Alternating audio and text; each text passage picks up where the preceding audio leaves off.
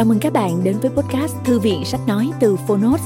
Ở podcast này, chúng tôi chia sẻ phần mở đầu và chương mục của những sách nói bán chạy thuộc nhiều lĩnh vực khác nhau được đội ngũ của Phonos chọn lọc. Mong là thông qua podcast, người nghe sẽ tìm thấy quyển sách phù hợp cho bản thân và cả những kiến thức hữu ích cũng như nguồn cảm hứng, kinh nghiệm giúp cuộc sống hàng ngày trở nên phong phú, hiệu quả hơn. Podcast Thư viện Sách Nói được phát sóng đều đặn vào thứ ba, thứ năm và thứ bảy hàng tuần. Mời các bạn cùng đón nghe. Và nếu yêu thích nội dung này, hãy tải ứng dụng âm thanh số và sách nói có bản quyền Phonos để nghe trọn vẹn cuốn sách. Ngoài ra, Phonos còn sở hữu hàng ngàn nội dung số hấp dẫn khác như tóm tắt sách, ebook, thiền, truyện ngủ, nhạc chủ đề, vân vân. Hẹn gặp lại các bạn tại ứng dụng sách nói có bản quyền Phonos nhé. Còn bây giờ, hãy cùng lắng nghe cuốn sách của ngày hôm nay.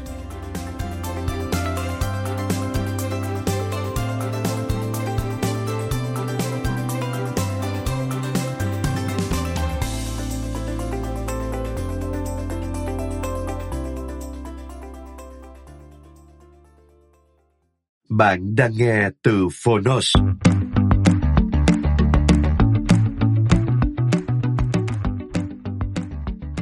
Lối sống tối giản thời công nghệ số. Độc quyền tại Phonos. Tác giả Carl Newport. Khánh Trang dịch.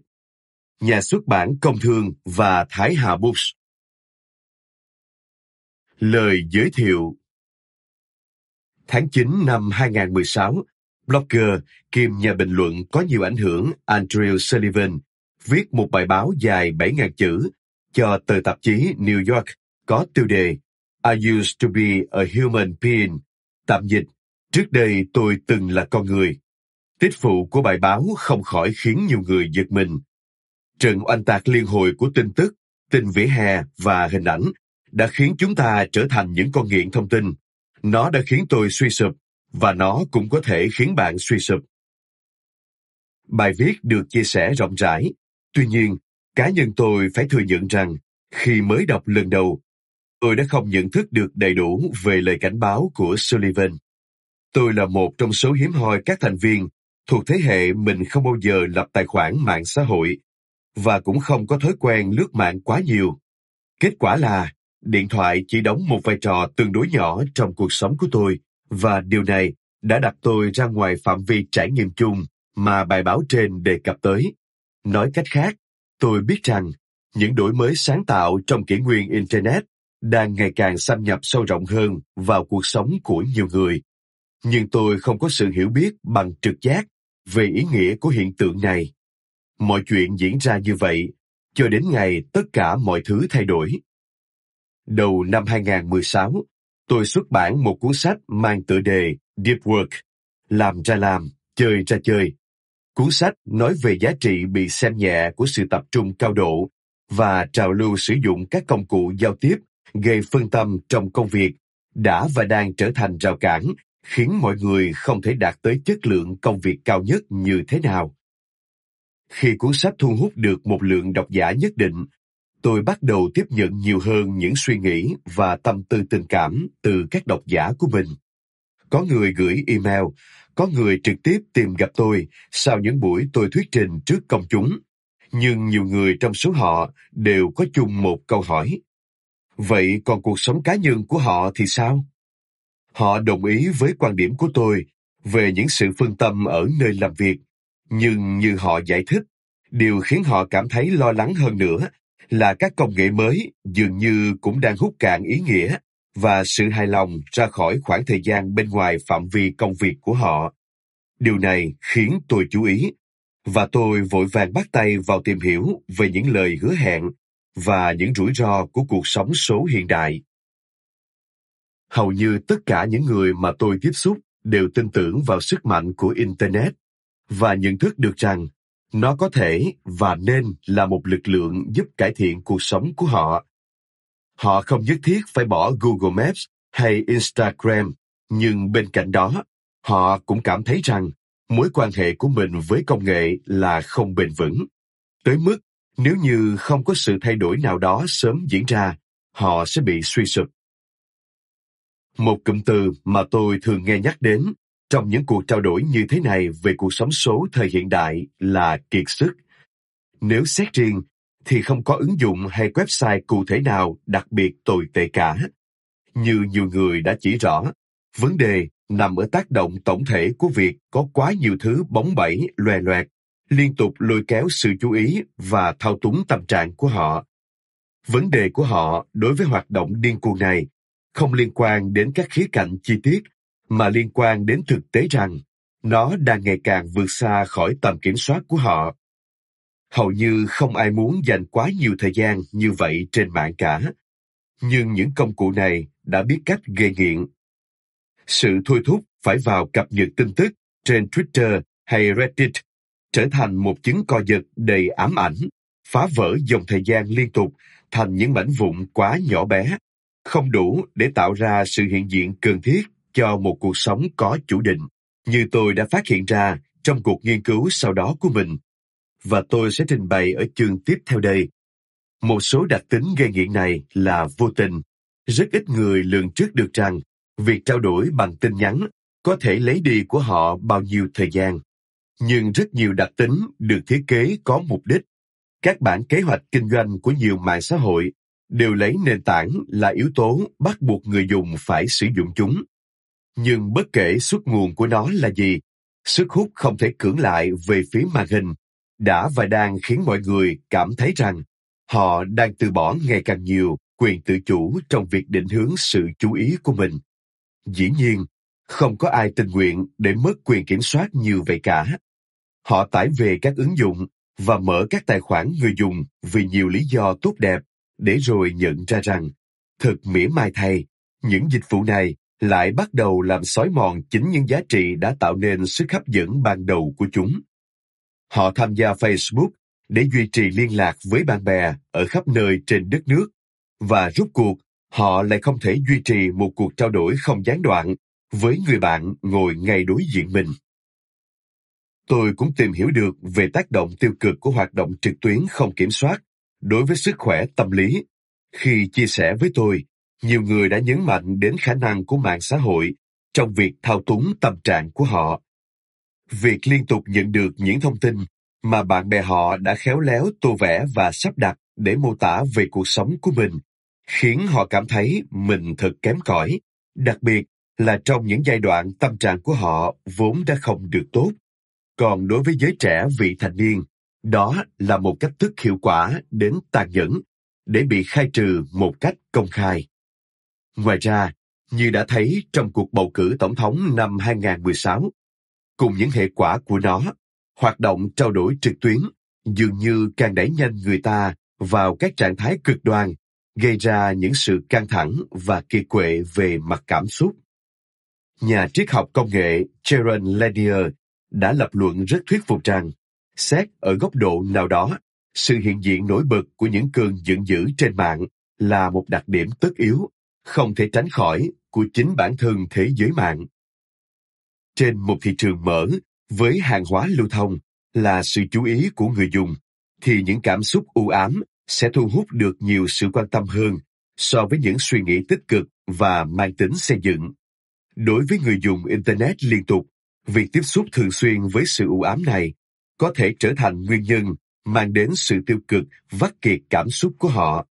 Một cái giá quá đắt đỏ mà nhiều người thậm chí còn không nhận ra rằng họ đang phải trả để có thể duy trì được sự kết nối không gián đoạn.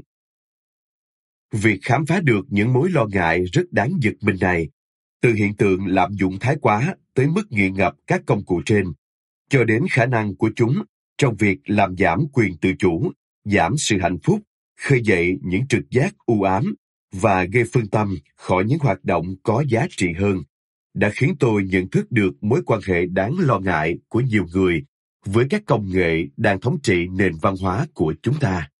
Nói cách khác, nó khiến tôi hiểu thấu hơn ẩn ý của Andrew Sullivan khi anh ta thán, trước kia tôi từng là một con người. Sau những cuộc trao đổi với các độc giả của mình, tôi đi đến chỗ tin rằng cần phải tìm hiểu sâu hơn về tác động của công nghệ đối với cuộc sống cá nhân của con người. Từ đó, tôi bắt đầu nghiên cứu và viết nghiêm túc hơn về chủ đề này vừa cố gắng hiểu hơn về những sắc thái đa dạng của nó, vừa cố gắng tìm kiếm ví dụ hiếm hoi về những người có thể đạt được giá trị lớn từ các công nghệ mới này mà không để mất quyền kiểm soát của mình. Chú thích Một số người cho rằng việc tôi không thể dựa vào trải nghiệm cá nhân sâu sắc trong khía cạnh này là một yếu tố gây cản trở lớn. Một trong những lời than phiền mà tôi hay gặp nhất mỗi khi tôi lên tiếng nói về những vấn đề này là làm sao anh có thể chỉ trích mạng xã hội khi chưa từng sử dụng nó chứ? Dĩ nhiên, họ có lý của họ. Nhưng như tôi đã nhận ra từ năm 2016, khi mới bắt tay vào cuộc nghiên cứu này, vì thế người ngoài cuộc của tôi cũng có thể là một lợi thế. Bằng cách tiếp cận nền văn hóa công nghệ của chúng ta từ một góc nhìn mới mẻ, có lẽ tôi sẽ có khả năng phân biệt tốt hơn giữa giả định và sự thật, hay giữa việc sử dụng có ý nghĩa và sự thao túng. Chú thích của tác giả. Hết chú thích. Một trong những điều đầu tiên tôi nhận ra được trong hành trình khám phá này là mối quan hệ giữa nền văn hóa của chúng ta với các công cụ đó còn thêm phần phức tạp ở chỗ chúng là sự pha trộn giữa cái hại với lợi ích. Điện thoại thông minh, Internet không dây khắp nơi, các nền tảng số giúp kết nối hàng tỷ con người. Đây quả thực là những bước tiến bộ rất đáng vinh danh. Rất ít nhà bình luận nghiêm túc nào lại cho rằng, tốt hơn hết, chúng ta nên lùi về thời đại công nghệ trước đây. Nhưng bên cạnh đó, người ta cũng đang mệt mỏi với cảm giác rằng họ đã trở thành nô lệ cho chính các thiết bị của mình. Thực tế này tạo ra một trạng thái cảm xúc hỗn độn. Trong đó, bạn vừa trân trọng việc mình có thể khám phá những bức ảnh tuyệt đẹp trên Instagram, lại vừa lo lắng khi thấy ứng dụng này đang xâm nhập vào khoảnh khắc quý giá của bạn trong những buổi chiều mà trước đây bạn thường dành để chuyện trò với bạn bè hoặc đọc sách. Trước những nan đề trên, câu trả lời phổ biến nhất là đưa ra những mèo vặt khiêm tốn và dè dặt. Có lẽ, nếu áp dụng nghi thức ngày lễ Sabbath cho cuộc sống số, hoặc để điện thoại cách xa giường vào ban đêm, hay tác chức năng thông báo và hạ quyết tâm tập trung đầu óc hơn nữa, thì bạn vẫn có thể tận hưởng tất cả những điều tốt đẹp đã thu hút bạn đến với các công nghệ mới này, trong khi lại giảm thiểu được những khía cạnh tiêu cực của chúng. Tôi hiểu vì sao cách xử lý ôn hòa này lại có sức hấp dẫn đến thế, vì nó giúp bạn giải tỏa gánh nặng của việc phải đưa ra những quyết định khó khăn về cuộc sống số của mình. Bạn không cần phải từ bỏ bất kỳ thứ gì cả, không phải bỏ lỡ bất kỳ lợi ích nào cả, không phải gây bực mình cho bất kỳ người bạn nào cả, hay cũng không phải chịu đựng bất kỳ sự khó chịu nào cả. Nhưng như chính những người đã và đang thử áp dụng các biện pháp vá víu tạm thời này, ngày càng nhận thấy rõ bản thân ý chí, các mẹo vặt và sự quyết tâm mơ hồ là không đủ để kiểm soát sự xâm lược của các công nghệ mới vào đầu óc chúng ta. Lý do ở đây rất đơn giản.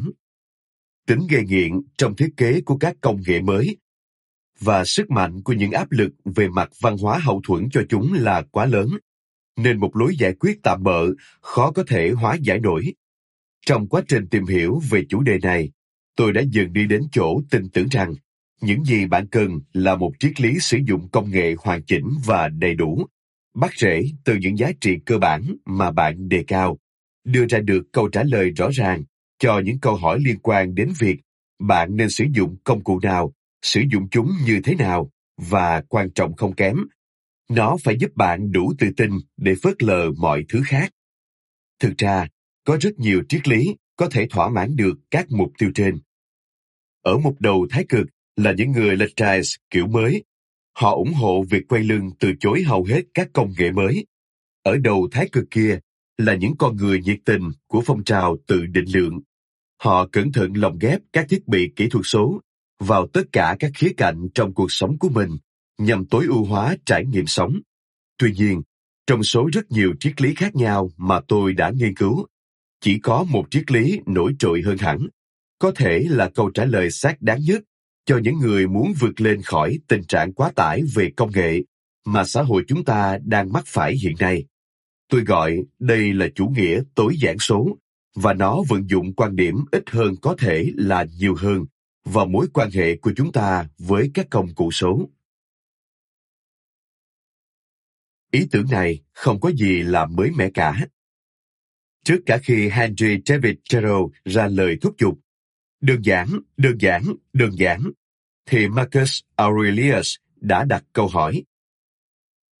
Các người đã thấy mình chỉ phải nhấc tay động chân rất ít là đã có thể sống một cuộc sống mãn nguyện và đáng kính trọng chưa? Chủ nghĩa tối giản số chỉ đơn thuần là bước vận dụng tri thức kinh điển này vào vai trò của công nghệ trong cuộc sống hiện đại của chúng ta mà thôi. Tuy vậy, sự vận dụng đơn giản này lại có thể mang đến những tác động lớn lao. Trong cuốn sách này, bạn sẽ gặp nhiều ví dụ cho thấy những người theo chủ nghĩa tối giản số đã mang lại cho cuộc sống của chính họ những sự thay đổi tích cực lớn đến thế nào bằng cách tiết giảm không khoan nhượng thời gian họ sử dụng trong không gian trực tuyến để tập trung vào một số lượng nhỏ các hoạt động có giá trị cao. Vì những người theo chủ nghĩa tối giản số dành thời gian kết nối mạng ít hơn hẳn so với những người đương thời khác, nên mọi người dễ tưởng rằng lối sống của họ là cực đoan.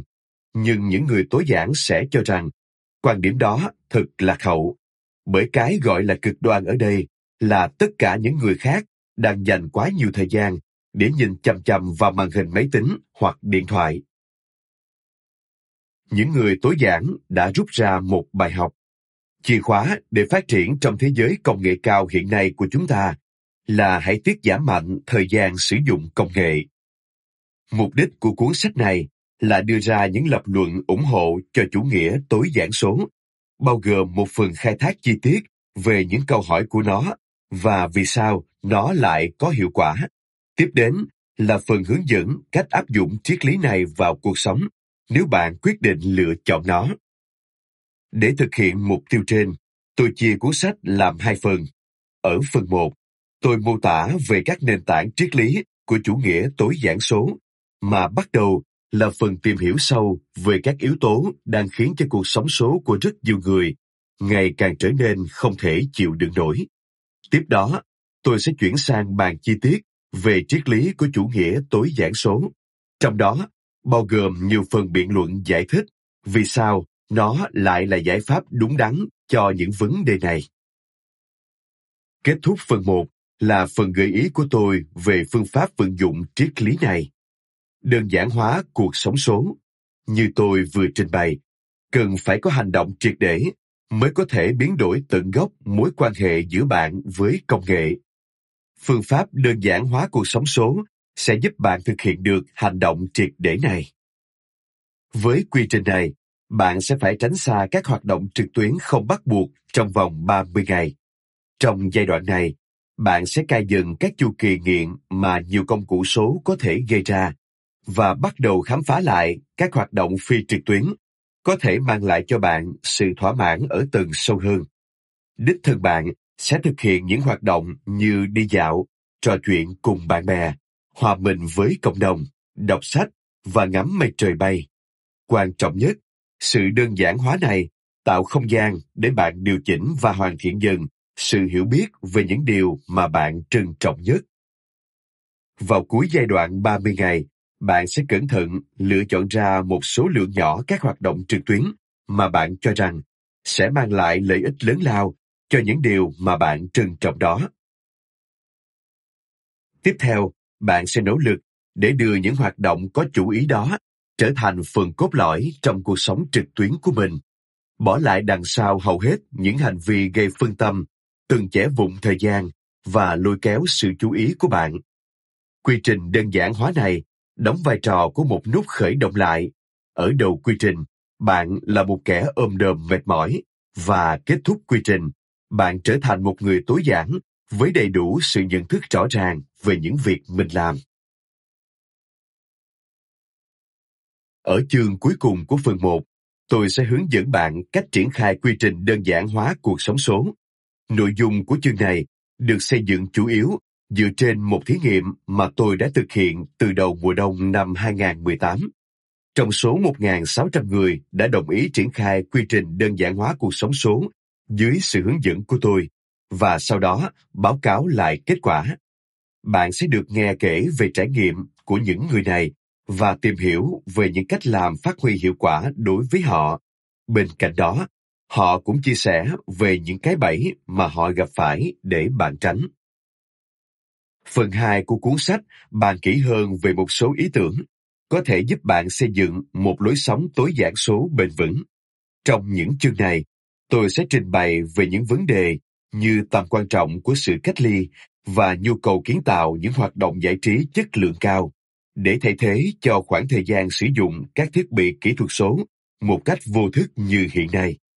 Tôi dám khẳng định và bảo vệ cho một lời tuyên bố có lẽ sẽ gây nhiều tranh cãi rằng các mối quan hệ của bạn sẽ được củng cố hơn nếu bạn dừng bấm nút thích hay để lại những lời bình luận ở các bài đăng trên mạng xã hội.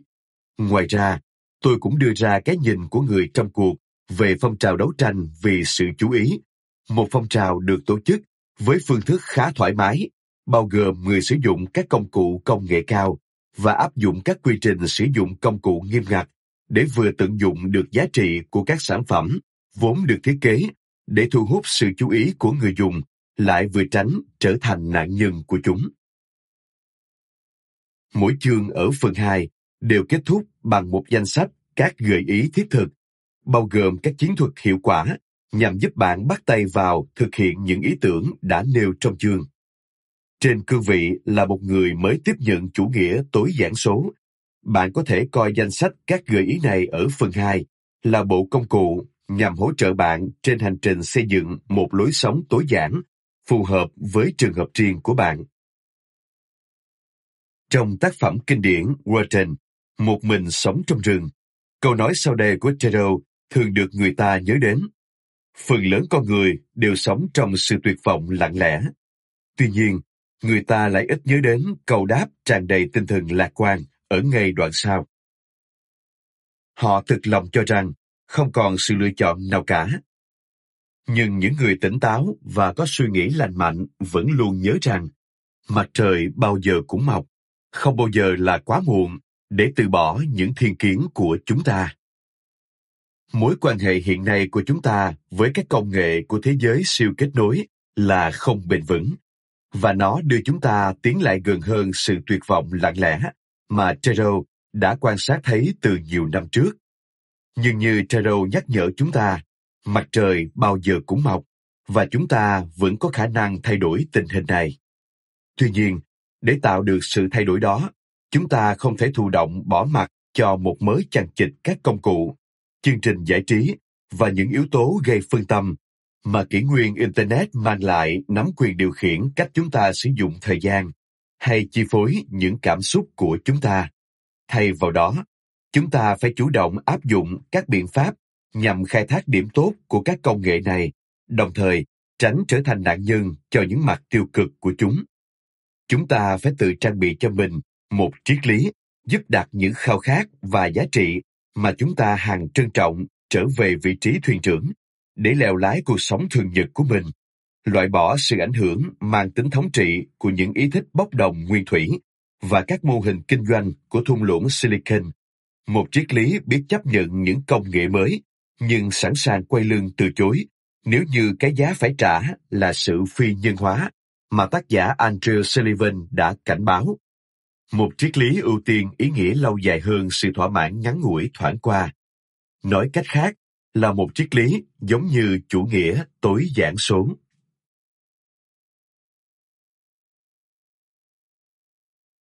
Phần 1. Các nền tảng Chương 1 Một cuộc chạy đua vũ trang không cân sức Chúng ta không chủ động chào đón cuộc sống mới. Tôi vẫn nhớ lần đầu tiên tôi biết đến Facebook. Khi đó là mùa xuân năm 2004. Tôi đang học năm thứ ba đại học và bắt đầu nhận thấy ngày càng nhiều bạn bè mình nói về một website tên là thefacebook.com. Người đầu tiên cho tôi xem một hồ sơ cá nhân trên Facebook trông như thế nào là Julie, bạn gái tôi khi ấy và bây giờ đang là vợ tôi. Ấn tượng của em khi đó là nó hết sức mới mẻ. Cô ấy tâm sự với tôi gần đây như vậy. Người ta quảng bá rằng đó là phiên bản ảo của cuốn kỷ yếu lưu giữ ảnh chụp các tân sinh viên là công cụ mà chúng ta có thể sử dụng để tìm kiếm bạn trai hoặc bạn gái của những người mà chúng ta biết. Từ khóa trong trí nhớ của cô ấy về Facebook là mới mẻ.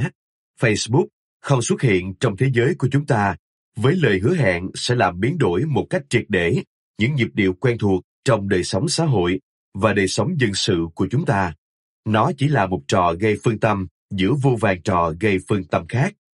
Vào mùa thu năm 2004, những người tôi quen biết có đăng ký sử dụng trên Facebook.com chắc chắn phần lớn đều dành thời gian chơi Snoot, một trò giải đố rất thịnh hành, hơn là ngồi chỉnh sửa gọt giũa cho hồ sơ cá nhân trên Facebook hay chập bạn bè trong thế giới ảo. Facebook khi ấy rất thú vị. Julie tóm tắt lại, nhưng chắc chắn nó không phải là thứ mà chúng ta sẵn sàng dành lượng thời gian đáng kể vào đó. Thế rồi ba năm sau, Apple ra mắt iPhone, mở ra cuộc cách mạng về điện thoại di động. Tuy nhiên, nhiều người quên rằng cuộc cách mạng nguyên thủy mà thiết bị này hứa hẹn ban đầu cũng ở quy mô khiêm tốn hơn nhiều so với tác động mà nó tạo ra. Trong thời điểm hiện tại, điện thoại thông minh đã tái định hình trải nghiệm của con người về thế giới bằng cách tạo sự kết nối liên tục với một ma trận luôn ồn ào, với những cuộc trao đổi và những yếu tố gây phân tâm. Tháng 1 năm 2007, khi Steve Jobs tiết lộ về chiếc iPhone trong buổi giới thiệu sản phẩm đã trở thành huyền thoại, mà ông đưa ra ít đồ sộ hơn nhiều. Một trong những đặc điểm hấp dẫn chủ đạo của chiếc iPhone ban đầu là nó tích hợp thiết bị nghe nhạc iPod cũng của Apple với điện thoại di động, giúp bạn không phải mang trong túi một lúc hai thiết bị riêng biệt. Dĩ nhiên, đây là những ấn tượng tôi còn giữ lại được về thời điểm đó, khi tôi hình dung đến những lợi ích của chiếc iPhone lúc nó mới được ra mắt.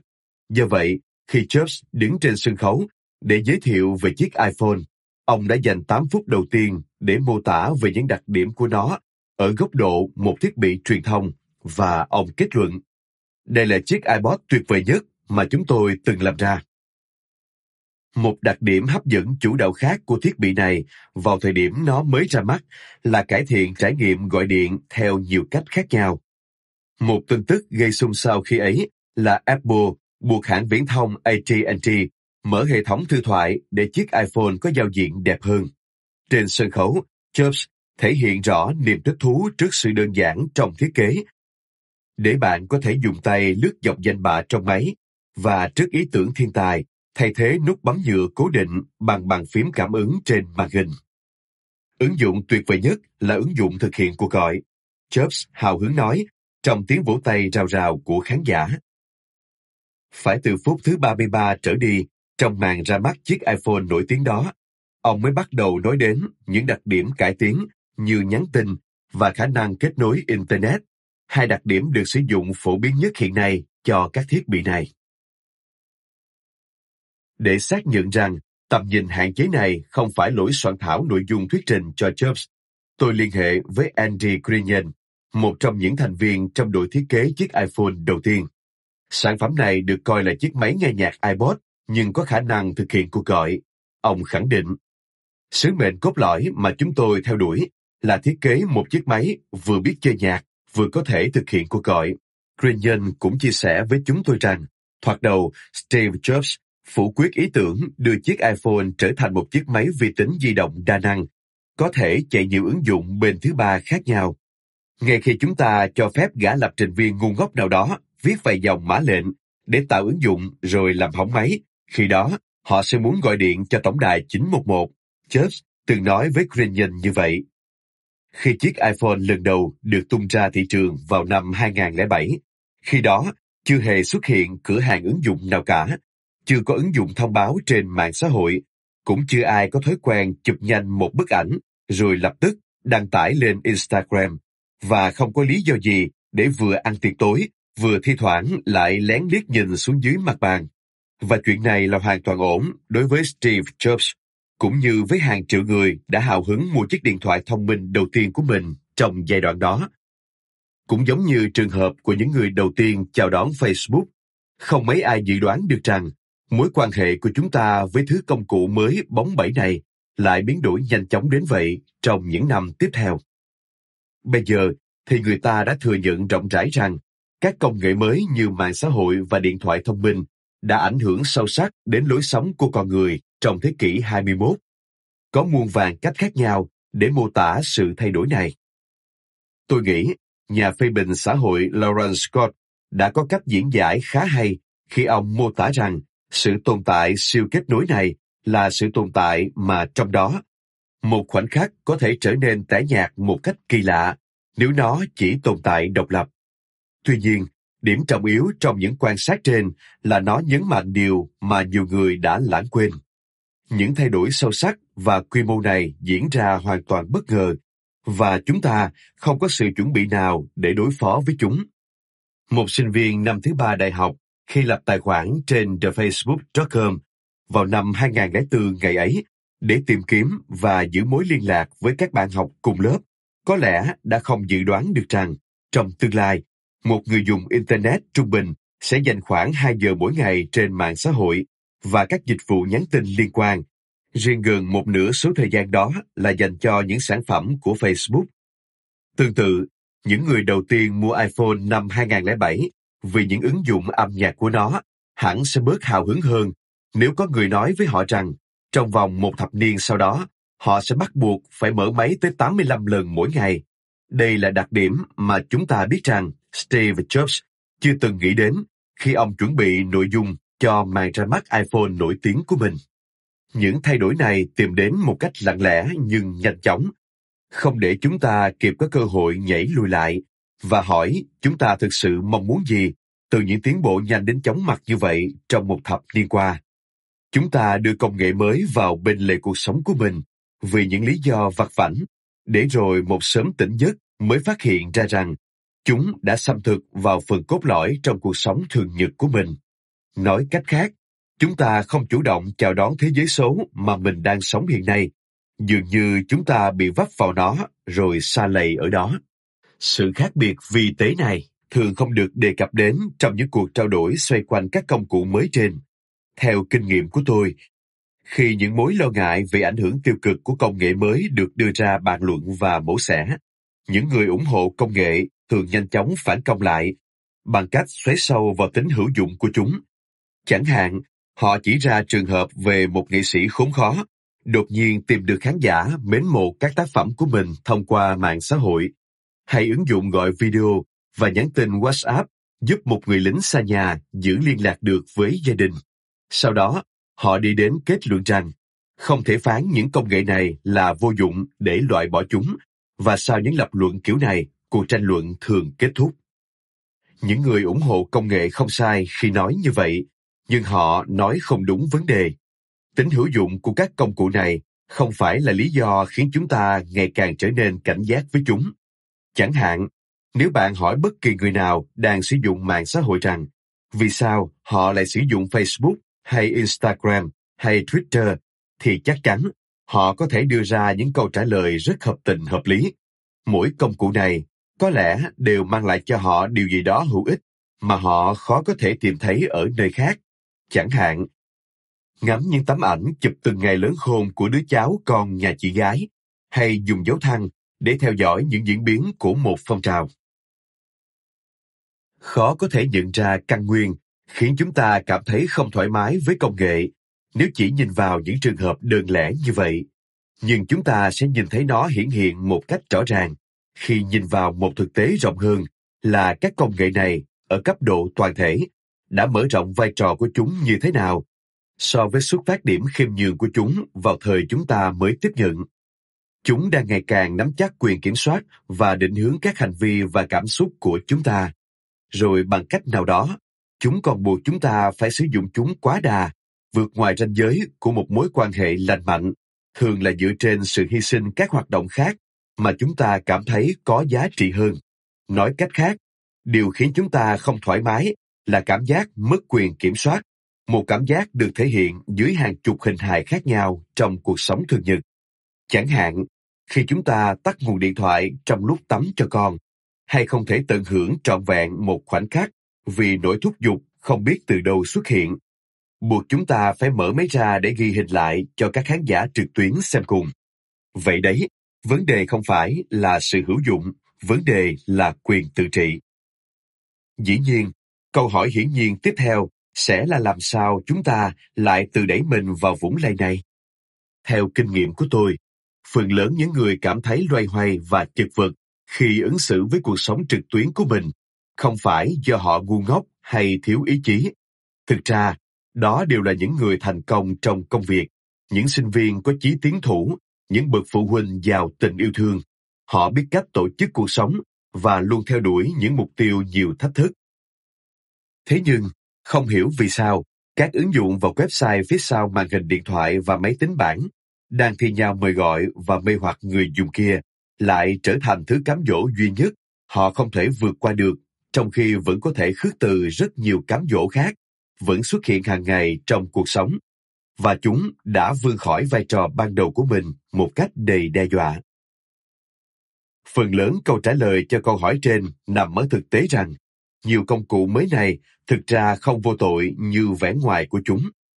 Người ta không khuất phục trước màn hình điện thoại vì họ lười biếng, mà bởi hàng tỷ đô la đã được đầu tư để bảo đảm rằng họ sẽ bị khuất phục như vậy.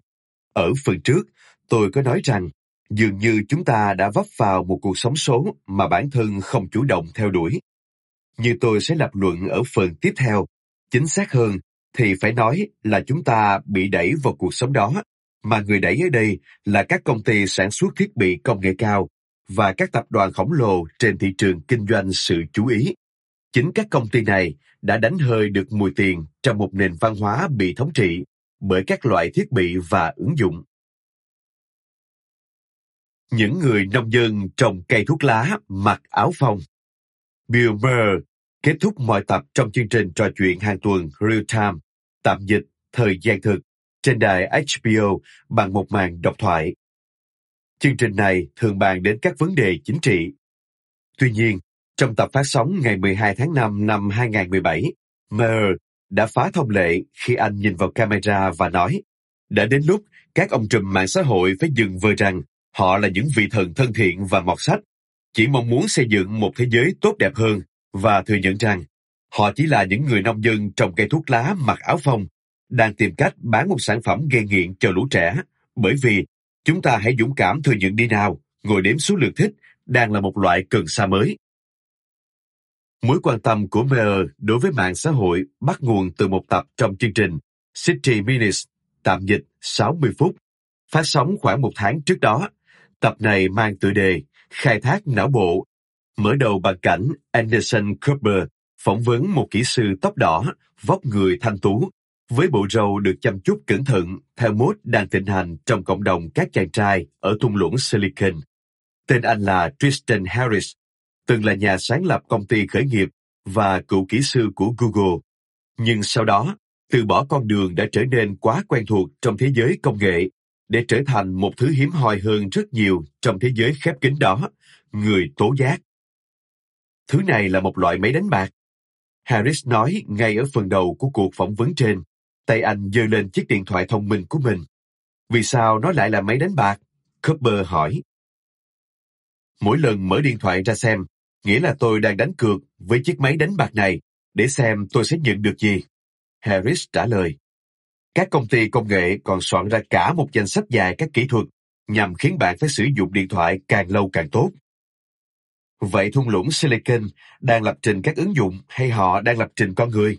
Cooper hỏi. Họ đang lập trình con người, Harris trả lời. Người ta vẫn luôn nói rằng công nghệ là trung lập và rằng việc quyết định cách thức sử dụng công nghệ như thế nào là quyền của chúng ta, nhưng không phải thế. Công nghệ không trung lập ư? Cooper xen ngang. Không hề. Họ muốn bạn phải sử dụng công nghệ theo cách mà họ đặt ra và sử dụng nó trong thời gian thật lâu. Bởi vì có thế, họ mới kiếm được tiền.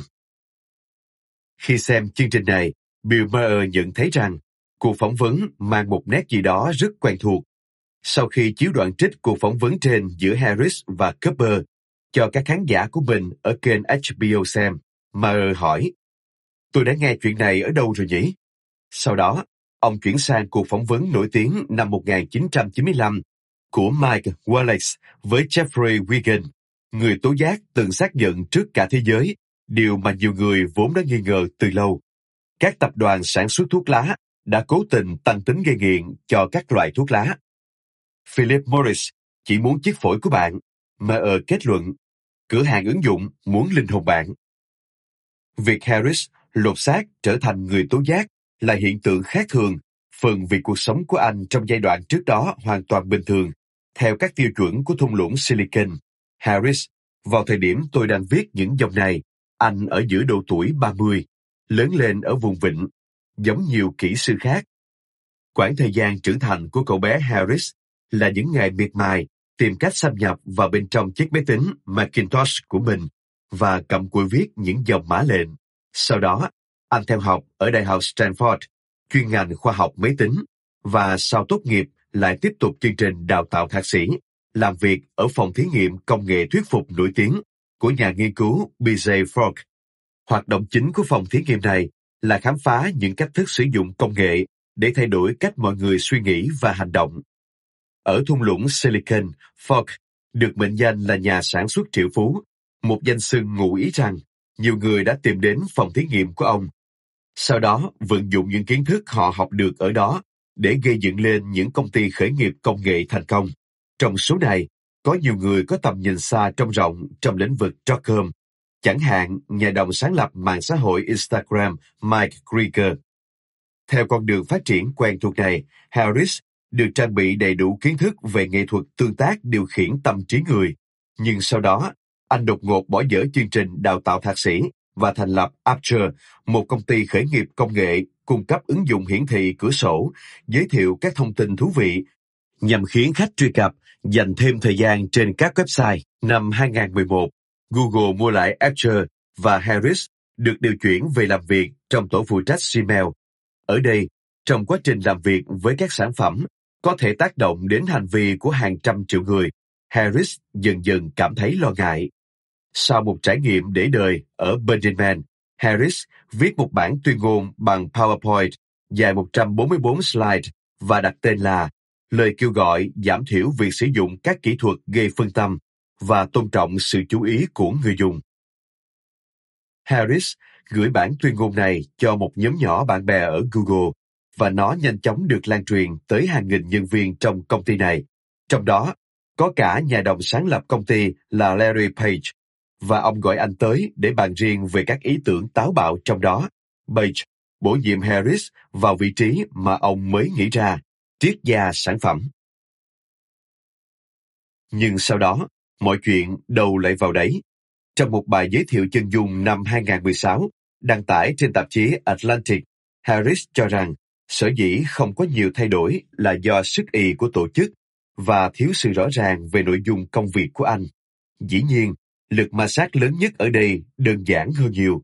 Giảm thiểu yếu tố gây phân tâm và tôn trọng sự chú ý của người dùng sẽ làm giảm doanh thu cho công ty. Khiến người dùng nghiện sản phẩm là điều quan trọng.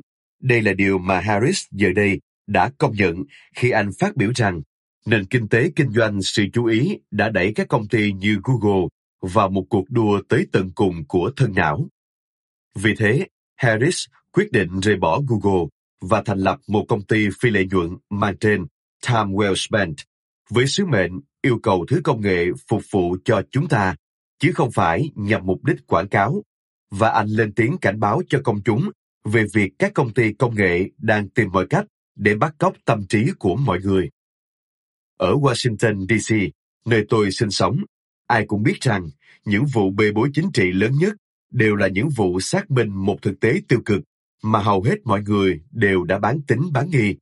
Hiện tượng này có lẽ góp phần lý giải cho bầu không khí xôn xao, đón nhận những thông tin nội bộ mà Harris tiết lộ.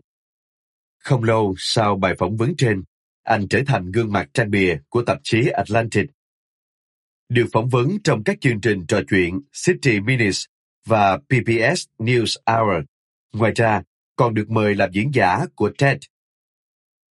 Suốt nhiều năm, những người lên tiếng cảnh báo về xu hướng con người ngày càng trở thành nô lệ cho điện thoại thông minh để bị coi là những kẻ bi quan.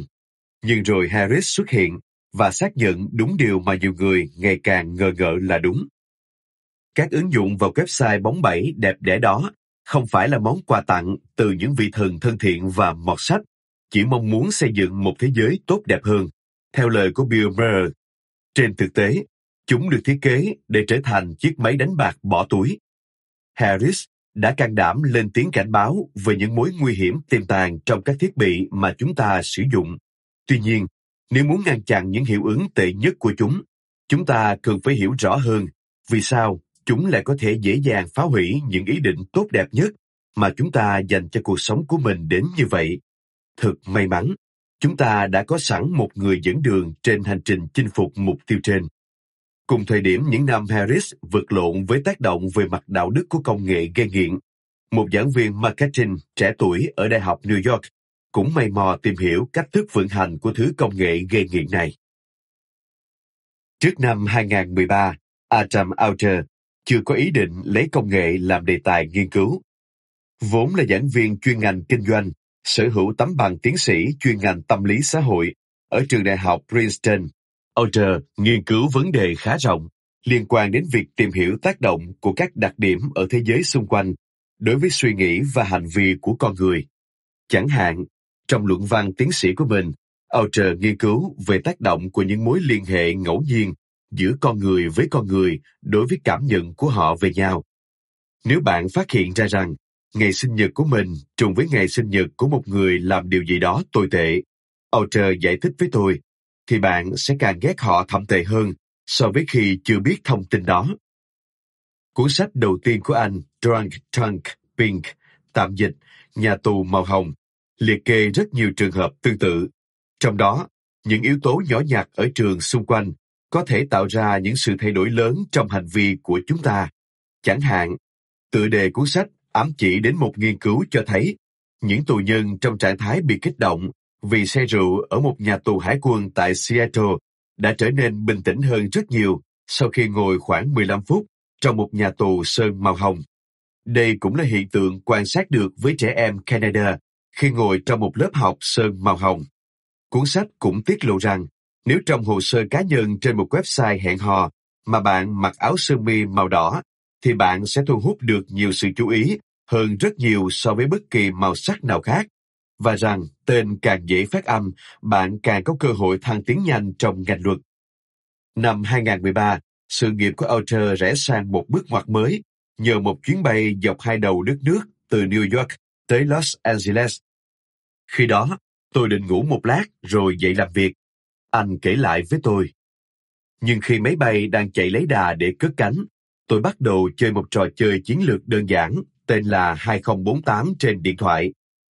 6 giờ sau, khi máy bay hạ cánh, tôi vẫn đang mải mê chơi trò đó. Sau khi xuất bản cuốn Drunk, Tank, Pink, Outer tiếp tục tìm kiếm một đề tài khác để theo đuổi. Và công cuộc này liên tục đưa anh đến với một câu hỏi lớn. Yếu tố lớn nhất định hình cuộc sống của chúng ta ngày nay là gì? Và trải nghiệm trên chuyến bay đó, khi anh say sưa chơi một trò chơi liên tục trên chuyến bay kéo dài 6 giờ, đột nhiên rọi ánh đèn pha vào một điểm, màn hình của chúng ta. Dĩ nhiên, tới thời điểm đó, đã có người bắt đầu đặt ra những câu hỏi quan trọng về mối quan hệ dường như không mấy lành mạnh của chúng ta với các công nghệ mới như điện thoại thông minh và trò chơi video nhưng điều làm nên sự khác biệt ở Outer nằm ở chỗ anh có kiến thức nền về tâm lý học. Thay vì lối tiếp cận coi vấn đề này là một hiện tượng văn hóa, anh tập trung xoáy sâu vào gốc rễ tâm lý học của nó. Góc nhìn mới mẻ này đưa Archer đi theo một cung đường riêng, khoa học về sự nghiện. Đối với nhiều người, nghiện là một từ đáng sợ. Trong nền văn hóa đại chúng, nó gợi lên hình ảnh về những kẻ nghiện ma túy, sẵn sàng ăn cắp cả đồ nữ trang của mẹ mình. Nhưng đối với các nhà tâm lý học, nghiện có một định nghĩa cẩn trọng hơn và không có những yếu tố cụ thể và sống động đó. Dưới đây là một định nghĩa đại diện. Nghiện là trạng thái trong đó một người sử dụng chất gây nghiện hoặc thực hiện một hành vi mà phần thưởng của nó khuyến khích sự lặp đi lặp lại hành vi đó, bất chấp những hệ quả có hại. Cho đến gần đây, người ta vẫn mặc nhiên cho rằng nghiện chỉ áp dụng với đồ uống có cồn hay ma túy, tức những chất gây nghiện chứa các hợp chất có khả năng tác động đến trí tuệ, trực tiếp làm thay đổi trạng thái của não bộ. Tuy nhiên, vào giai đoạn thế kỷ 20 nhường chỗ cho thế kỷ 21, ngày càng có nhiều nghiên cứu cho thấy các hành vi không tham gia vào việc tiêu thụ các chất gây nghiện cũng có thể trở thành hành vi nghiện nếu chiếu theo định nghĩa trên. Chẳng hạn, một báo cáo kết quả khảo sát năm 2010 đăng tải trên tạp chí American Journal of Drug and Alcohol Abuse, kết luận rằng, ngày càng có nhiều bằng chứng cho thấy các biểu hiện nghiện trong hành vi giống với các hình thức nghiện chất gây nghiện ở rất nhiều khía cạnh. Bài viết này nêu ra hai ví dụ rất điển hình cho các trạng thái rối loạn dạng này là cờ bạc và nghiện Internet. Khi Hiệp hội Tâm thần học Hoa Kỳ xuất bản ấn bản thứ năm của cuốn cẩm nang, Diagnostic and Statistical Manual of Mental Disorders DSM-5 vào năm 2013, họ cũng lần đầu tiên đưa nghiện hành vi vào danh sách các hội chứng có thể chẩn đoán. Điều này lại đưa chúng ta trở về với Adam Alter. Sau khi nghiên cứu các công trình tâm lý học liên quan và phỏng vấn những người làm việc trong lĩnh vực công nghệ, anh rút ra hai điều. Thứ nhất, các công nghệ mới đặc biệt phù hợp đối với việc dung dưỡng các hình thức nghiện hành vi. Như chính Outer đã thừa nhận, các loại nghiện hành vi liên quan đến công nghệ thường diễn ra ở mức ôn hòa hơn so với các hình thức phụ thuộc vào hóa chất do ma túy và thuốc lá gây ra. Nếu tôi buộc bạn phải bỏ Facebook, có lẽ bạn sẽ không phải lên cơn vả thuốc hay phải lẻn ra ngoài vào nửa khuya để đến một quán Internet cho thỏa cơn nghiện. Tuy nhiên, những chứng nghiện này vẫn có thể gây hại tới sức khỏe của bạn. Có thể bạn không lẻn ra ngoài để vào Facebook cho bằng được, nhưng nếu như ứng dụng này lúc nào cũng sẵn sàng trong chiếc điện thoại nằm gọn trong túi áo của bạn, thì một chứng nghiện hành vi ở mức độ ôn hòa sẽ khiến bạn cứ chấp chóc lại phải bật điện thoại lên để vào Facebook. Phát hiện thứ hai của Alter trong quá trình nghiên cứu dường như còn đáng lo ngại hơn nữa. Đúng như Tristan Harris đã cảnh báo, trong nhiều trường hợp, các đặc tính gây nghiện của các công nghệ mới không xuất hiện một cách tình cờ, mà là những đặc điểm thiết kế đã được thực hiện một cách cẩn thận. Từ các kết luận của Alter, người ta không khỏi đặt ra một thắc mắc. Vậy thì, cụ thể yếu tố nào đã khiến các công nghệ mới trở thành công cụ phù hợp để dung dưỡng các hình thức nghiện hành vi? Trong cuốn sách Irresistible, tạm dịch không thể cưỡng lại, xuất bản năm 2017, trong đó author trình bày chi tiết về những kết quả nghiên cứu của mình về chủ đề này. Anh đã khám phá nhiều thành phần đa dạng góp phần khiến cho một công nghệ cho trước trở thành chất gây nghiện đối với não bộ con người và dung dưỡng những thói quen sử dụng không lành mạnh. Trong cuốn sách dài này, tôi muốn nhấn mạnh một chút đến hai lực lượng đặc biệt liên quan đến chủ đề của cuốn sách này. Không những thế, như bạn sắp nhận thấy sau đây, đây cũng là hai yếu tố liên tục trở đi trở lại trong nghiên cứu của chính tôi về việc các công ty công nghệ đã khuyến khích hành vi nghiện như thế nào củng cố tích cực định kỳ và thôi thúc tìm kiếm sự thừa nhận của xã hội. Não bộ của chúng ta đặc biệt nhạy cảm với các lực lượng này. Đây là thông tin quan trọng vì nhiều ứng dụng vào website khiến người dùng liên tục kiểm tra điện thoại thông minh và mở các thẻ trên trình duyệt web thường làm được như vậy là bởi chúng đã khai thác tận dụng những đặc điểm này để tạo sức hấp dẫn khó cưỡng lại cho bản thân chúng. Để hiểu rõ hơn về nhận định này, Chúng ta hãy cùng phân tích cả hai lực lượng trên. Hãy bắt đầu với lực lượng đầu tiên, củng cố tích cực định kỳ. Từ thí nghiệm nổi tiếng của Michael Ziller với những chú chim bồ câu hồi thập niên 1970, các nhà nghiên cứu đã biết được rằng phần thưởng được cho bất ngờ thường hấp dẫn hơn nhiều so với phần thưởng đã biết trước. Tính khó dự đoán hàm chứa trong nó một điều gì đó giúp giải phóng dopamine nhiều hơn. Đây là một chất dẫn truyền thần kinh chủ đạo để điều tiết cảm thức của chúng ta về sự thèm muốn. Trong thí nghiệm gốc của Ziller, ông cho những chú chim bồ câu mổ vào một cái nút có thể chứa thức ăn trong đó. Như Adam Alter đã chỉ ra, hành vi cơ bản này đã được mô phỏng lại thành các nút phản hồi gắn ở hầu hết các bài đăng trên các trang mạng xã hội kể từ sau khi Facebook ra mắt biểu tượng thích vào năm 2009. Có thể khẳng định nút thích đã làm thay đổi rất nhiều các yếu tố tâm lý học liên quan đến việc sử dụng Facebook. Alter viết, Khởi thủy, Facebook chỉ đơn thuần là một cách thức thụ động để cập nhật tình hình về đời sống của bạn bè, nhưng giờ đây, nó đã mang tính tương tác rất cao với hình thức nút phản hồi khó dự đoán, giống hệt chiếc nút đã khuyến khích những chú chim bồ câu của Sailor. Tiếp đến, Outer ví hành vi đăng tải nội dung trên nền tảng mạng xã hội của người dùng như một trò đánh bạc liệu bạn có nhận được nhiều lượt thích không? Hay được thả tim, chia sẻ lại? Hay nội dung đó sẽ bị ngó lơ và không hề nhận được bất kỳ phản hồi nào. Khả năng đầu tiên sẽ tạo ra cái mà một kỹ sư của Facebook ví như những tiếng chuông thánh thót của niềm hoan hỷ giả mạo, trong khi khả năng thứ hai lại tạo ra một cảm giác không mấy vui vẻ. Dù khả năng nào diễn ra, thì kết quả cũng vẫn là một điều khó dự đoán. Và như những kiến thức trong lĩnh vực tâm lý học về sự nghiện đã cho chúng ta biết, điều này càng khiến cho hoạt động đăng tải nội dung và định kỳ kiểm tra mạng xã hội trở nên hấp dẫn hơn bao giờ hết. Tuy nhiên, phản hồi trên mạng xã hội không phải là hoạt động trực tuyến duy nhất sở hữu đặc tính củng cố khó dự đoán này. Nhiều người cũng đã từng gặp hiện tượng này khi họ truy cập vào một website nội dung vì một mục đích cụ thể nào đó. Chẳng hạn, truy cập một website tin tức để cập nhật bản tin dự báo thời tiết, thì 30 phút sau, họ mới chợt dừng lại và nhận ra rằng, nãy giờ, mình vẫn vô thức bấm vào hàng loạt các đường dẫn để lướt qua hết mục nọ đến mục kia. Hành vi này cũng có thể bắt nguồn từ phản hồi khó dự đoán. Phần lớn các bài báo đều nhàm chán, nhưng thi thoảng, bạn lại gặp được một bài có thể khơi dậy trong bạn những cảm xúc mạnh. Chẳng hạn, thổi bùng một cơn giận dữ về sự đúng sai hay phá lên cười. Có thể ví mỗi cú nhấp chuột vào một tựa đề hấp dẫn, hay mỗi động tác mở một thẻ mới để truy cập một đường dẫn lý thú. Như một lần nhấn nút chơi trên chiếc máy đánh bạc. Dĩ nhiên, các công ty công nghệ nhận thức được rõ sức mạnh của sự phản hồi tích cực khó dự đoán này. Và họ đã điều chỉnh các sản phẩm của mình dựa theo đó để làm gia tăng hơn nữa sức hấp dẫn cho chúng. Như kẻ tố giác Tristan Harris đã giải thích, các ứng dụng và website rải rác nhiều phần thưởng khác nhau với tần suất định kỳ trên các sản phẩm của mình bởi vì chiến lược này mang lại những kết quả kinh doanh tích cực.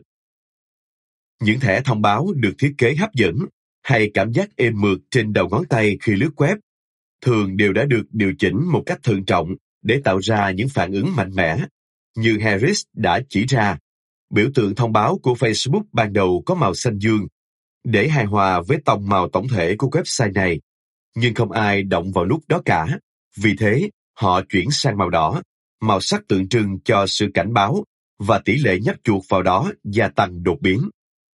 Nhưng có lẽ gây ngạc nhiên nhất là sự thừa nhận của Sean Parker, chủ tịch sáng lập của Facebook, tại một sự kiện tổ chức vào mùa thu năm 2017.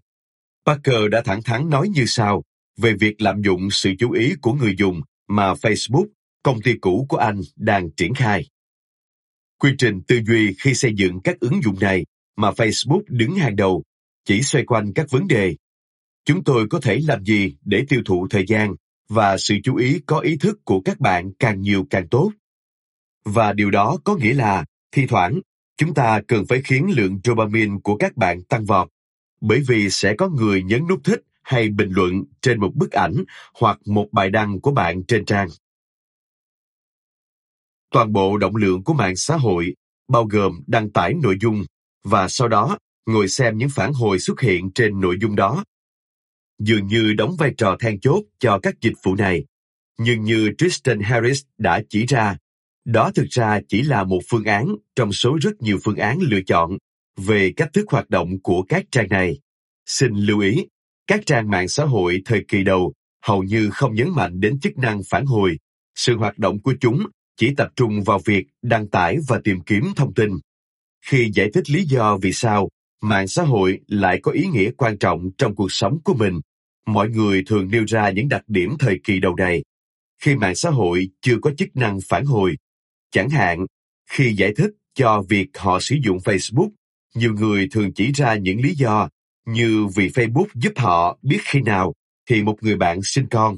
Đây là luồng lưu chuyển thông tin một chiều, không đòi hỏi phản hồi, nó mặc định rằng mọi người đều thích tin tức này. Nói cách khác, không có gì là cơ bản về đặc điểm phản hồi khó dự đoán thống trị hầu hết các dịch vụ mạng xã hội. Nếu tước bỏ hết các đặc điểm này, có lẽ bạn cũng không làm suy giảm giá trị mà phần lớn mọi người nhận được từ chúng. Sở dĩ động lượng này lại phổ biến đến vậy là vì nó phát huy tác dụng rất hữu hiệu trong việc khiến chúng ta không lúc nào rời được mắt khỏi màn hình. Trong đầu Harris đã nghĩ đến các lực lượng tâm lý học quyền năng này khi anh giơ chiếc điện thoại thông minh lên trong chương trình City Minutes và khẳng định với Anderson Cooper rằng thứ này là một chiếc máy đánh bạc. Bây giờ, chúng ta hãy cùng nhau xem xét về lực lượng thứ hai khuyến khích nghiện hành vi. Thôi thúc tìm kiếm sự thừa nhận của xã hội. Như Adam Alter đã viết, chúng ta là loài sinh vật xã hội, nghĩa là chúng ta không bao giờ có thể hoàn toàn bỏ ngoài tai những gì người khác nghĩ về mình. Dĩ nhiên, hành vi này mang tính thích nghi cao. Vào thời đại đồ đá cũ, bạn phải cẩn thận quản lý vị thế xã hội của mình so với các thành viên khác trong bộ lạc, bởi vì sự sinh tồn của bạn phụ thuộc vào điều đó. Tuy nhiên, trong thế kỷ 21, các công nghệ mới đã đánh cắp sự thôi thúc từ bản năng sinh tồn sâu thẳm này để tạo ra những hình thái nghiện hành vi có thể mang lại lợi nhuận cho các công ty. Một lần nữa, chúng ta hãy quay trở lại với các nút phản hồi trên mạng xã hội. Ngoài việc cung cấp những thông tin phản hồi khó dự đoán như đã đề cập ở trên, sự phản hồi này còn liên quan đến sự chấp thuận của người khác. Nếu nhiều người nhấn vào biểu tượng hình trái tim nho nhỏ bên dưới bài đăng mới nhất của bạn trên trang mạng xã hội Instagram, thì điều này giống như cả bộ lạc đang bày tỏ với bạn sự thừa nhận của họ, điều mà chúng ta vẫn thèm khát. Dĩ nhiên, mặt trái của sự thỏa thuận về tiến hóa này là khi thiếu những phản hồi tích cực, người ta có thể cảm thấy buồn bã và lo lắng. Đây là thông tin rất quan trọng đối với phần não, vẫn còn mối liên hệ với thời kỳ đồ đá cũ, và do đó, nó có thể làm nảy sinh một nhu cầu cấp thiết là phải liên tục theo dõi sát sao thông tin hệ trọng này. Không nên đánh giá thấp sức mạnh của thôi thúc tìm kiếm sự thừa nhận của xã hội này. Liam Berman, người đảm nhiệm vị trí quản lý sản phẩm cho nhóm phụ trách phát triển nút thích trên Facebook. Cô chính là người đã hân hoan giới thiệu về tính năng này vào năm 2009 trên blog, đã trở nên cảnh giác với những tác hại mà nó gây ra đến độ bây giờ. Trên cương vị chủ sở hữu một doanh nghiệp nhỏ, cô thuê riêng một chuyên gia quản lý mạng xã hội để giúp cô vận hành và quản lý tài khoản Facebook cá nhân, để cô có thể thoát khỏi sự thao túng của Facebook đối với thôi thúc hòa nhập xã hội của con người. Dù có nhận được thông báo mới nào hay không, thì chúng ta cũng không có được cảm giác tích cực đúng như kỳ vọng. Berman nói về trải nghiệm kiểm tra thông tin phản hồi trên mạng xã hội. Bất kỳ chúng ta hy vọng sẽ gặp được gì, thì những gì chúng ta trông thấy cũng không thể thỏa mãn được các tiêu chí đã đặt ra. Một thôi thúc tương tự, thôi thúc điều tiết sự thừa nhận của xã hội, có thể giúp lý giải nỗi ám ảnh hiện nay của giới trẻ.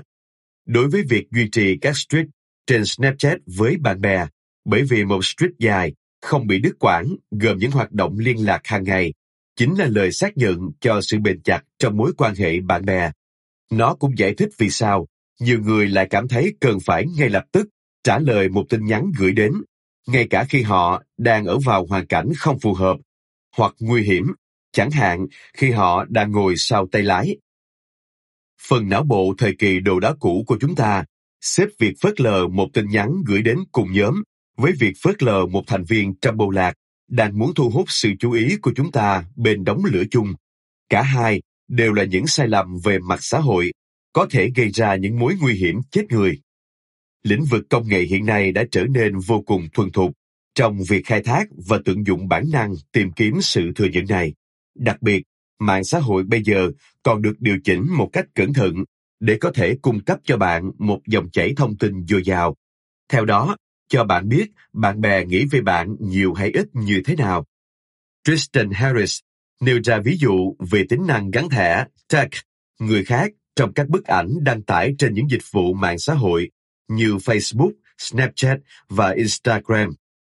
Khi đăng tải một bức ảnh lên các nền tảng mạng xã hội này, bạn có thể gắn thẻ những người dùng khác cũng có mặt trong bức ảnh đó. Với thao tác này, người được gắn thẻ sẽ nhận được thông báo rằng họ vừa được bạn bè gắn thẻ. Như Harris giải thích, quy trình gắn thẻ này hiện nay đã được tự động hóa nhờ các thuật toán nhận diện hình ảnh tân tiến, có khả năng xác định xem những người xuất hiện trong ảnh là ai, rồi đưa ra gợi ý gắn thẻ họ chỉ bằng một cú nhấp chuột. Gợi ý này thường được biểu thị bằng câu hỏi có, không rất nhanh chóng. Bạn có muốn gắn thẻ không? Và thường thì bạn sẽ trả lời có. Cú nhấp chuột đơn giản này không đòi hỏi bạn phải làm gì nhiều, Nhưng đối với người được gắn thẻ, thông báo mà họ nhận được về việc này mang lại cho họ một cảm giác mãn nguyện rằng bạn đang nghĩ đến họ. Như Harris đã chỉ ra, các dịch vụ mạng xã hội không bỏ cả núi tiền ra để đầu tư làm hoàn thiện tính năng gắn thẻ tự động, bởi vì tính năng đó đóng vai trò then chốt tạo nên sự hữu dụng cho trang mạng xã hội của họ. Thay vào đó, họ đầu tư phát triển tính năng này vì nó cho phép họ gia tăng một cách đáng kể những yếu tố gây nghiện đánh vào bản năng tìm kiếm sự thừa nhận của xã hội ở người dùng. Để qua đó, ứng dụng mạng xã hội của họ có thể cung cấp các yếu tố này để thỏa mãn người dùng. Khi mô tả về triết lý thiết kế đằng sau các tính năng này, Sean Parker đã xác nhận đó là vòng lặp phản hồi về sự chấp thuận của xã hội. Đó cũng là kẻ hở mà một hacker như tôi chắc chắn sẽ nghĩ ra, bởi vì chúng tôi muốn khai thác những điểm dễ tổn thương trong tâm lý con người. Bây giờ, hãy cùng ngồi lại một lát để đánh giá xem chúng ta đang ở đâu. Trong các phần trước, tôi đã đưa ra một lời giải thích chi tiết đáng báo động để lý giải vì sao nhiều người lại cảm thấy như thể họ đã đánh mất quyền kiểm soát đời sống số của mình. Các công nghệ mới đầy sức lôi cuốn xuất hiện trong khoảng một thập niên trở lại đây là những công cụ đặc biệt phù hợp để dung dưỡng các hình thức nghiện hành vi, khiến người dùng sử dụng chúng với tần suất vượt quá ngưỡng hữu dụng và lành mạnh mà chúng có thể mang đến. Trên thực tế, như những thông tin được hé lộ từ những người tố giác và các nhà nghiên cứu như Tristan Harris, Sean Parker, Leon Perman và Atom Outer. trong nhiều trường hợp, các công nghệ này được thiết kế nhằm mục đích kích thích hành vi nghiện. Xét trong bối cảnh này, thì ám ảnh sử dụng công nghệ không phải do khiếm khuyết nào đó trong đặc điểm tính cách của con người, mà chính là kết quả của việc triển khai một kế hoạch kinh doanh mang lại nguồn lợi nhuận khổng lồ. Chúng ta không chủ động đòi hỏi cuộc sống số mà chúng ta đang sống hiện nay. Thay vào đó, cuộc sống này chủ yếu được thiết kế trong những căn phòng họp hoành tráng của hội đồng quản trị các công ty nhằm phục vụ lợi ích của một nhóm nhà đầu tư cụ thể. Một cuộc chạy đua vũ trang không cân sức. Như đã trình bày, những nỗi băn khoăn và lo lắng hiện nay của chúng ta về công nghệ mới không thực sự xoay quanh vấn đề liệu chúng có hữu dụng hay không, mà liên quan nhiều hơn đến quyền tự chủ. Chúng ta đăng ký sử dụng các dịch vụ như dịch vụ mạng xã hội và bỏ tiền mua các thiết bị kỹ thuật số vì những lý do nhỏ nhặt, chẳng hạn để cập nhật tình hình về cuộc sống của bạn bè hay để bớt đi sự phiền toái, không phải vừa mang máy nghe nhạc chuyên dụng iPod trong một túi lại vừa phải mang điện thoại di động trong túi kia. Để rồi nhiều năm sau, chúng ta mới chợt giật mình phát hiện ra rằng chúng ta ngày càng phải chịu sự chi phối từ sức ảnh hưởng của chúng, cho phép chúng kiểm soát ngày càng nhiều cách thức chúng ta sử dụng thời gian, các cảm xúc và cách hành xử của chúng ta. Nhưng có lẽ, việc nhân loại bị các công cụ này định hướng suốt một thập niên qua không có gì đáng ngạc nhiên cả. Như tôi vừa trình bày rất cụ thể ở các phần trên, chúng ta đang tham gia vào một cuộc chạy đua vũ trang không cân sức, trong đó các công nghệ xâm nhập vào quyền tự chủ của con người đang tấn công chính xác vào những điểm yếu chết người trong não bộ chúng ta trong khi chúng ta vẫn còn ngây thơ cho rằng mình đang chơi đùa với những món quà thú vị và hay ho do những vị thần công nghệ ban tặng. Khi Bill Maher nói đùa rằng cửa hàng ứng dụng thèm muốn linh hồn của chúng ta, thực lòng, ông đang muốn ám chỉ đến điều khác, như Socrates đã giải thích cho Phaedrus trong hình ảnh ẩn dụ nổi tiếng của Plato về người lái xe ngựa. Có thể coi linh hồn của chúng ta giống như một người lái xe ngựa đang phải vượt lộn điều khiển hai con ngựa. Một con đại diện cho bản tính lương thiện của chúng ta, còn một con tượng trưng cho những sự thôi thúc nằm trong sâu thẳm mỗi con người. Khi chúng ta ngày càng nhường quyền tự chủ cho thế giới số, điều đó cũng đồng nghĩa với việc chúng ta truyền năng lượng cho con ngựa tượng trưng cho bản năng xấu, từ đó khiến cho việc lèo lái chiếc xe của người lái xe ngựa càng trở nên gian nan hơn nữa.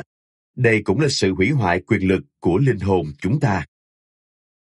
Nhìn từ góc độ này, chúng ta sẽ nhận thấy rõ ràng đây là trận đấu mà chúng ta bắt buộc phải so găng. Nhưng để tham chiến, chúng ta phải tự trang bị cho mình một chiến lược nghiêm túc hơn, một chiến lược có thể tùy chỉnh để đánh bật những lực lượng muốn thao túng, để đẩy chúng ta vào các thói nghiện hành vi và để mang lại một kế hoạch vững vàng, giúp chúng ta biết cách tận dụng công nghệ mới nhằm thỏa mãn những mong muốn tốt đẹp của mình, chứ không phải nhằm khai thác lợi dụng những mong muốn ấy. Tối giản hóa số là một chiến lược như vậy. Tiếp theo, chúng ta sẽ tập trung tìm hiểu chi tiết về chiến lược này. Cảm ơn các bạn đã lắng nghe podcast Thư viện Sách Nói. Podcast này được sản xuất bởi Phonos, ứng dụng sách nói có bản quyền và âm thanh số dành cho người Việt. Hẹn gặp lại ở những tập tiếp theo.